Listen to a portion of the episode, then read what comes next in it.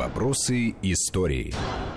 Это программа «Вопросы истории». У микрофона Андрей Светенко. Здравствуйте. Рядом со мной мой коллега, журналист, историк, писатель Армен Гаспарян. Армен, приветствую тебя. Приветствую. Э, член Центрального совета военно-исторического общества. Мы в этой и в этом году вспоминаем чаще всего события 75-летней давности, начала Великой Отечественной войны. Вот в контексте этих событий осень 1941 года две, как минимум, темы, связанные между собой события в Киеве, которые происходили сразу после оккупации города немецкими войсками. А именно серия значит, неожиданных и так до конца и трудно объяснимых взрывов, в результате которых выгорел весь центр города Крещатик, и трагедия Бабьего Яра, первое крупное вот такое масштабное преступление нацистов, связанное с геноцидом евреев, акция в рамках Холокоста, которая тоже, вот, в отличие от других э, преступлений и неопровержимо доказанных и тоже доказанных, вызывает, однако же, так сказать, дополнительные пересуды и какие-то, так сказать, недомовки. И, в общем, тема очень такая щепетильная, но затронем и ее. Итак, что получается? Можно было бы, конечно, вот все это в контексте событий войны и событий на фронте рассказывать, и мы, собственно, это делали. Мы рассказывали о том, как обороняли Киев, как войска оттуда уходили, частично попав в окружение, погиб командующий Юго-Западным фронтом, но Кирпонос, да, но вот что через неделю уже после того, как утвердилась, значит, немецкая власть в Киеве, начались вот эти необъяснимые взрывы с 24 по 20 28 сентября, и было непонятно, что и как и почему версии. Значит, вот ты какой склоняешься, к какому объяснению? А, ты знаешь, э, вот это очень сложный вопрос, невероятно сложный, да, потому что параллельно существует, в принципе, три версии. Версия первая. Э, сработали э, сотрудники четвертого управления НКВД, это террор и диверсии в тылу противника. Это ребята генерала Судоплатова. Вторая версия, что да, действительно, э, были произведены сотрудниками НКВД два взрыва, после чего сдетонировала остальная взрывчатка в городе. Третья версия, что да, действительно, были два взрыва первые, и потом немцы в результате э, оперативно-следственных э, мероприятий находят еще взрывчатку, взрывают ее, соответственно, и используют это в качестве формального повода для начала геноцида евреев а, а, в городе Ну да, чтобы использовать ситуацию и спровоцировать антисемитские значит, э, погромы, э, еврейские погромы. И это, в общем-то, так или иначе произошло. Абсолютно. И, в общем-то, это как раз не дебатируется, и документы эти мы тоже можем привести, э, свидетельствующие о том, что там открытым текстом эту связку они обозначали, также донесение Генриха Мюллера. Ну, кстати говоря, коль сказал сразу это, и зачитаю. Нехватка жилья в Киеве в результате обширных пожаров и взрывов была ощутимой, но после очищения города от евреев ее удалось устранить благодаря вселению в освободившиеся квартиры 29 и 30 сентября спецобработан 31 771 еврей. Вот это цинизм, да, спецобработан. Ну, действительно, они по документам а, проходили как а, спецобработка. А, надо вспомнить, что немцы заклеили весь Киев обращением, что граждане, значит, евреи, вы будете вывезены. Там было это бранное ругательное слово. Да, ну мы его не повторяем, да, не но... будем, да. Вот, но, но вы это будете тоже вывезены показательно, а, да? в эшелонах. И вот здесь вот э, на самом деле сказалась память еврейского населения Киева о событиях Первой мировой войны. Многие просто э, не знают сейчас, но э, в 1915 году правительство Российской империи проводило депортацию еврейского населения из 13 районов Польши. Вот как раз так же их грузили на поезда, там с одним, с двумя чемоданами, и многие э, киевские евреи искренне думали, что и сейчас будет ровно то же самое. Поэтому вот было локализовано такое вот условно там глухое недовольство всем тем, что происходит. И мало кто сопротивлялся. До последнего момента евреи несчастные даже не понимали, что сейчас произойдет.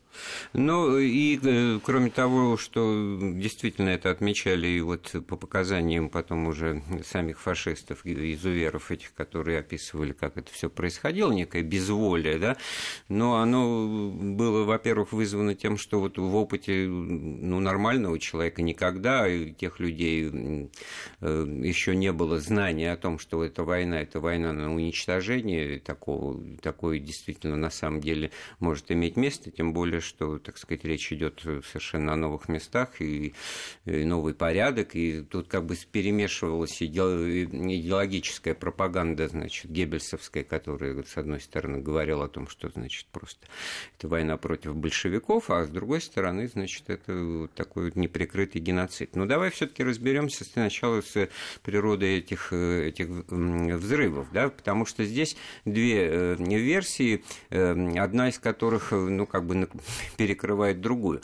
А именно, ведь что происходило на протяжении всех недель обороны э, Киева, значит, готовились к уличным боям, приказа о сдаче не было. И так, в общем-то, до последнего дня он и, и, и не последовал. Там произошла у нас смена начальника генштаба, вместо Жукова был назначен Шапошников. Сталин до конца требовал, значит, город удерживать, в то же время какие-то оперативного такого подчинения приказы на уровне штабов армии и фронтов, значит, говорили о том, что надо выходить, избегая окружения, отступать.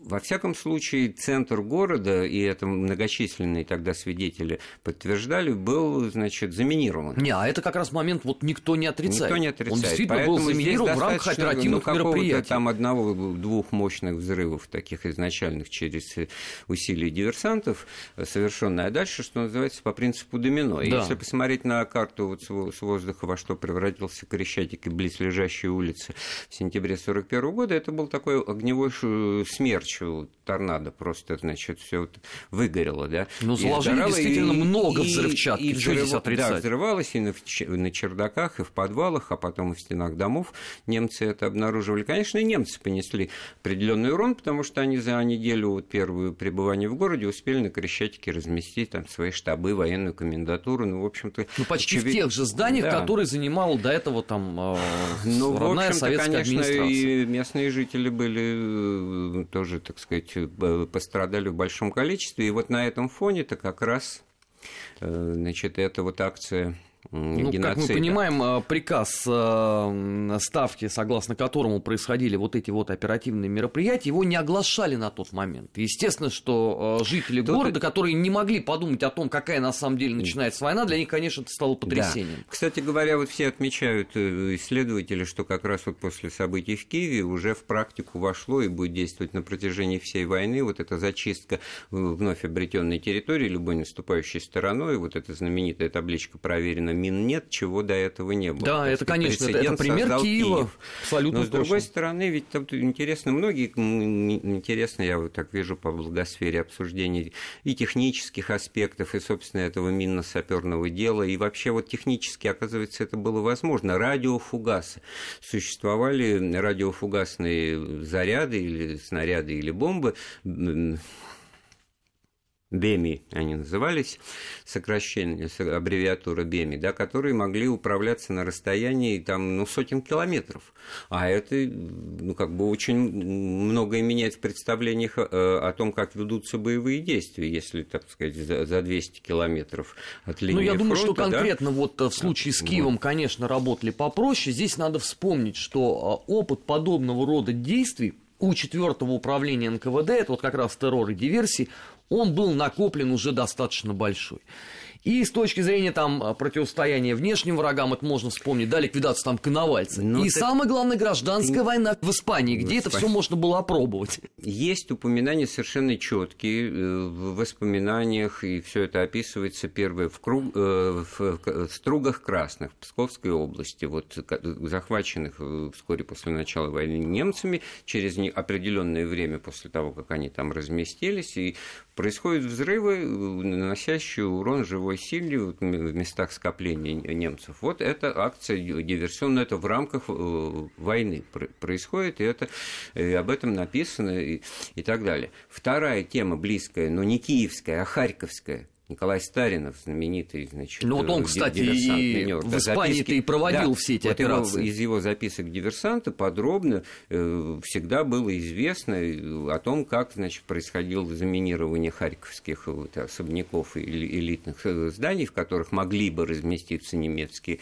генералы, руководство и так далее, комендатура, и, собственно, это и произошло, и, собственно, так сказать, вот они-то и получили свое. В результате вот такой вот продуманной операции, там много описывается в деталях то, как, значит, создавалось и мнение для свидетелей, очевидцев, что якобы там вот минируются э, особнячки, хотя этого не делалось, да, а заминировали все-таки то здание, которое и выбрал командир 186-й немецкой дивизии, э, ставший комендантом Харькова, на улице Дзержинского, дом 17, в котором, значит, свой э, закономерный финал и Ну вот в получил. случае да? с Киевом, да, а нам вот посложнее. Ничего вообще никто не Все участники операции чётко. вот этой вот, да, они по сути оказались пойманными, да, и после пыток э, расстрелянными.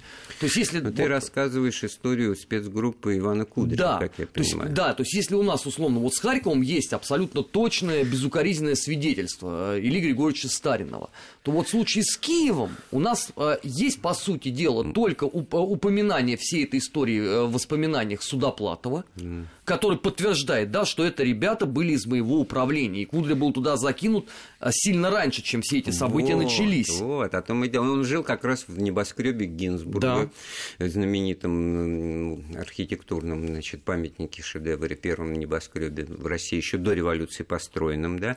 Вот, на этом месте сейчас стоит гостиница Украина, раньше Москва, сейчас Украина. Вот, то есть на Крещатике, вот самый, так сказать, 100-рублевый план, как говорится. Э, Так ведь э, он в лучшем случае в то время мог быть э, информатором, то есть э, подтверждать центру, так сказать, наличие произведенного эффекта. Вот это вот логично объяснимо, так сказать. Ну, нелегалом, по да, сути. оставаясь нелегалом через агентурную связь, через э, радисток и, и так далее. И в этом смысле наличие этой группы, которая действовала и после этих событий сентябрьских 41-го, только вот ну, за- затрудняет понимание ситуации. Есть точка зрения, Кудрин-то здесь как раз вот ни при чем, что касается этих взрывов. Он э, потом уже в, в- в последующие месяцы оккупации организовывал диверсии с использованием значит, активистов, людей, которые значит, были под его началом, там, завербованные и так далее, которые устраивали взрывы, там, я не знаю, в Но вот доме благодаря офицеров, воспоминаниям там, э, в- в Судоплатова казино, там, и Кудря далее. оказался, по сути дела, вот тот единственный неповторимый человек, который несет за все это ответственность. Судоплатов же не называет другие фамилии. Вот, и Он поэтому... на слуху, поэтому все и считают, что И поэтому- Крещатик это его рук дело. Вот, и поэтому версия о том, что это была аналогично Харьковской операции Старинова, действительно операции с использованием радиофугасных снарядов, действующих на большом расстоянии, за сотни километров, то в Киеве было нечто другое. В Киеве могла вот произойти детонация, значит, такого большого количества взрывчатки, которая оказалась сосредоточенной в условиях, значит, наступающей, так сказать, э, возможности вести уличные бои. И общем, причем подготовлен, еще там по, по километражу месте. Это ведь Да. не по всему городу Ну, раскидано, коль да? скоро все-таки вот с Иваном Кудрей тоже и- история какая-то неоднозначная. Звание Героя Советского Союза посмертно ему было присвоено только в 1965 году. Это, как, кстати, ну, и Зорги, там, и другие, вот это вот новые, так Но тогда сказать, стали страницы, вспоминать про да. разведчиков. Да, то, чего не было раньше, до, до этого, в первые 20 послевоенных лет.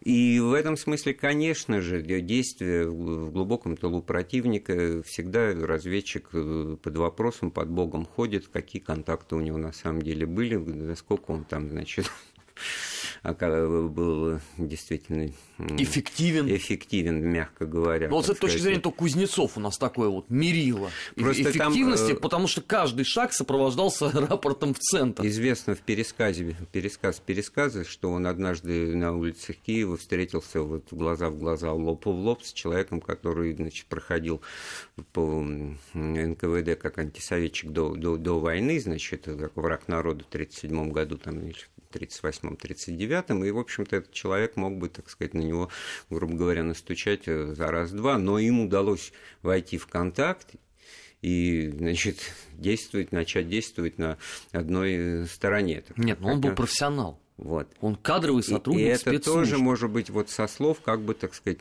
подтверждений не находящих, но очень интересно. Но это такая уже немного, так сказать, немножко приключенческая остросюжетная вещь, которая просится на детектив и так далее, потому что он организовал... Момент вербовки ты имеешь в виду? Вот этого, Нет, да? и момент вербовки, и сам по себе круг людей, которые его окружал, они же должны были быть, что называется, вне подозрений, как минимум, так сказать, не привлекать к себе внимания.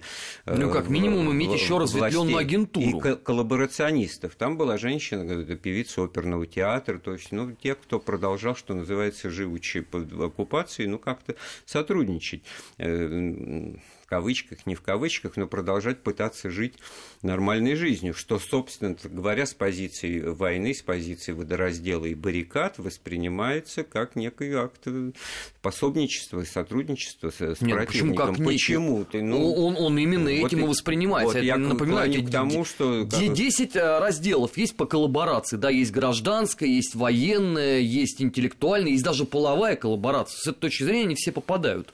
Вот, и в этом смысле, конечно, вот то, что ему удавалось сделать именно как диверсанту и партизану, тоже примеры этого есть, но их не в пример меньше эффекта, нежели чем тот за 4 дня сентября конца сентября, когда вот взорвался весь Крещатик и действительно в руины превратился, и тогда уже вот можно опять-таки переходить вот к теме, вот в какую неожиданную плоскость вылилась эта э, ситуация. Да Значит... мне кажется, знаешь, что все равно цель э, уничтожения евреев никто не отменял. Вот. И, и взорвался бы Крещатик, или бы он остался в девственно чистом виде, все равно а со дня на день эта акция бы все равно состоялась. Не надо здесь никаких иллюзий. На тот момент уже подобные масштабные акты геноцида были совершены в Литве, были совершены в Латвии, были совершены на территории Беларуси. И почему все считают, что вот если бы не взорвался кричать, ничего не было в Киеве, мне совершенно да непонятно. Нет, нет, мы в данном случае вот просто это пример того, как совпадение вот обстоятельств и сами по себе вызывающих вопросы и версии, оно может подменить суть, суть дела. Да? Действительно, эти группы, которые в Киеве появились с первыми передовыми частями, они своим, что называется, черным делом собирались заняться и занялись. И Давай вот про это, конечно, отдельная тема Бабьего Яра и Холокоста. Это вообще ну и душераздирающее. Я помню в детстве, когда вот в журнале «Юность» опубликовали документальный роман Анатолия Кузнецова, у меня было впечатление такое, это был редкий пример того, что взрослые обсуждали это так же, многие для себя, как, нов, как новость, как новое знание, так же, как и я. Хотя они-то все тогдашние взрослые войну-то пережили, в моем понимании, должны были это все знать, и я вот просто ну, ходил в, и сказал, в Советском Союзе-то в первые годы не вот, особенно распространялись. Вот, да, там скандал с черной книгой, которую отправили на Запад, он, конечно, сказал с этой точки зрения очень многие факты, связанные в том числе Хотя с, до этого с было, Холокостом, э, не пер... упоминались. Первая весточка это из прошлого, это стихотворение Евтушенко «Бабе Яр» 61 -го года, да, но потому что это вот тот пример того, что знание есть, но знание, которое не, не имеет статус официально, не канализировано в СМИ, так сказать, не, не высказано в докладе. Но это, кстати, ведь не только Бабе Яр, да, у нас то же самое с Брестской крепостью было, да, где не было э, ни геноцида, ни Холокоста, но все знали о том, что там был совершен какой-то подвиг, но вообще без подробностей, абсолютно. Да, благодаря только Сергею Сергеевичу да, Смирнову, который да. в 50-е годы нашел начал и, изучать и сам, он, он подвижник еще, такой. Да, живших ну, в то время еще людей, по-моему, майора Гаврилова, да. знаменитого, и вообще вот подвиг э, защитников Брестской крепости, это новое знание, это новая страница вот в истории, которая пришла на, к нам на рубеже вот 50-х, 60-х годов. Это была телевизионная программа «Подвиг», в которой, значит, вот э, рассказывалось о, о той войне, которая действительно была неизвестна. Но она вот, повторяю, не то чтобы неизвестная, а вот то, что это правда и чаще, чаще всего такая неудобная, не, может быть, не неприглядная для кого-то, но все-таки о военнопленных идет речь и так далее, и так далее. Ну, значит, старались избегать. Ну, да, вот до этого, значит, старались избегать. А это был прорыв, что называется. Вот в рамках этого прорыва и правда о Бабьем Яре тоже. Я вот зачитаю один из этого документального не романа, а даже просто из свидетельских показаний Дины Проничевой, девочки, которая удалось выжить в этом бабьем яру. Русские мужья провожали своих еврейских жен, русские жены провожали своих еврейских мужей. Приближаясь к бабьему яру, мы услышали стрельбу и нечеловеческие крики. Я начала понимать, что здесь происходит, но маме ничего не говорила. Когда мы вошли в ворота, нам велели сдать документы, ценные вещи и раздеться. Один немец подошел к маме и сорвал с ее пальца золотое кольцо. Я увидела, как группа за группой раздеваются женщины, старики, дети, всех подводят к отрытой яме, и автоматчики расстреливают их. Затем подводят другую группу, кладут на тела уже убитых и тоже стреляют. И своими глазами видела весь этот ужас, хотя находилась не совсем близко еще от ямы, и все равно слышала жуткие крики обезумевших людей и приглушенные голоса детей, звавшие «мама, мама». Ну, это, я не знаю, вот пережить это и остаться, значит, уже нормальным человеком тоже, так сказать, не покореженным на всю жизнь психологически и психически, по-моему, невозможно. И в этом смысле оправдания этому преступлению нет и быть не может, и никакого срока давности оно не имеет, но поражает вот именно то, что с каким вот хладнокровием, цинизмом и с какой вот это действительно, так сказать, уверенностью и деловитостью мясника вот эти люди такими вещами занимались. Ну, э, ты пойми, что этот процесс, он, а, я имею в виду, да, то, что ты назвал абсолютно такой работой мясников, он готовился не один год, и люди эти проходили прежде всего сначала идеологическую подготовку. Ведь э, стартовый состав из АЦГрупп всех – это э, сотрудники на тот момент уже Главного управления имперской безопасности. Ну, в, вот то, в том или ином я виде. подхвачу твою мысль. Есть точка зрения, что э, их набирали все таки из числа вот каких-то значит, отморозков, как сейчас Нет, это говорят. потом уже было. Это, знаешь, откуда? Это после знаний с сколка с 36-й дивизии СС Дерливангер, которого вот действительно а, ну, набрали, ну, да, там а, да. гомосексуалисты, уголовники, там коммунисты, которых, э, которые решили из концлагеря пойти, значит, э, кровью искупать э, свои грехи. Вот оттуда идет утверждение Нет, странное, что и из политики самих самое. немцев. Вот кто такой вот этот Пауль Блобель, который командовал этой зондеркомандой, осуществлявшей расстрелы в Бабьем Яре? Это же какой-то кадровый эсэсовский чин, но человек, вот судя по, по его портрету, ну, вообще, так сказать, совершенно семитской ну, да, таких опять же Это много. вообще удивительная же вещь. Но и его э, как бы эм, карьера, он, он элементарно спился просто, значит, к концу войны, да, и он уже был отставлен отовсюду, и уже вот был, наверное, скорее всего, психически несостоятельным человеком, недееспособным. Но и... он и, и до этого позволял вот, себе, мягко говоря, вот. злоупотреблять алкоголем. Вот. И именно таких людей, по сути, и назначали туда. То да. же самое можно сказать и об то Раши, который вообще даже в генеральском чине был, это еще одна фигура, персонаж, фигура. Да, а вот Олендорф, этого. да, который возглавлял параллельную ИЗАЦ-группу. Артур Неби в генеральских чинах.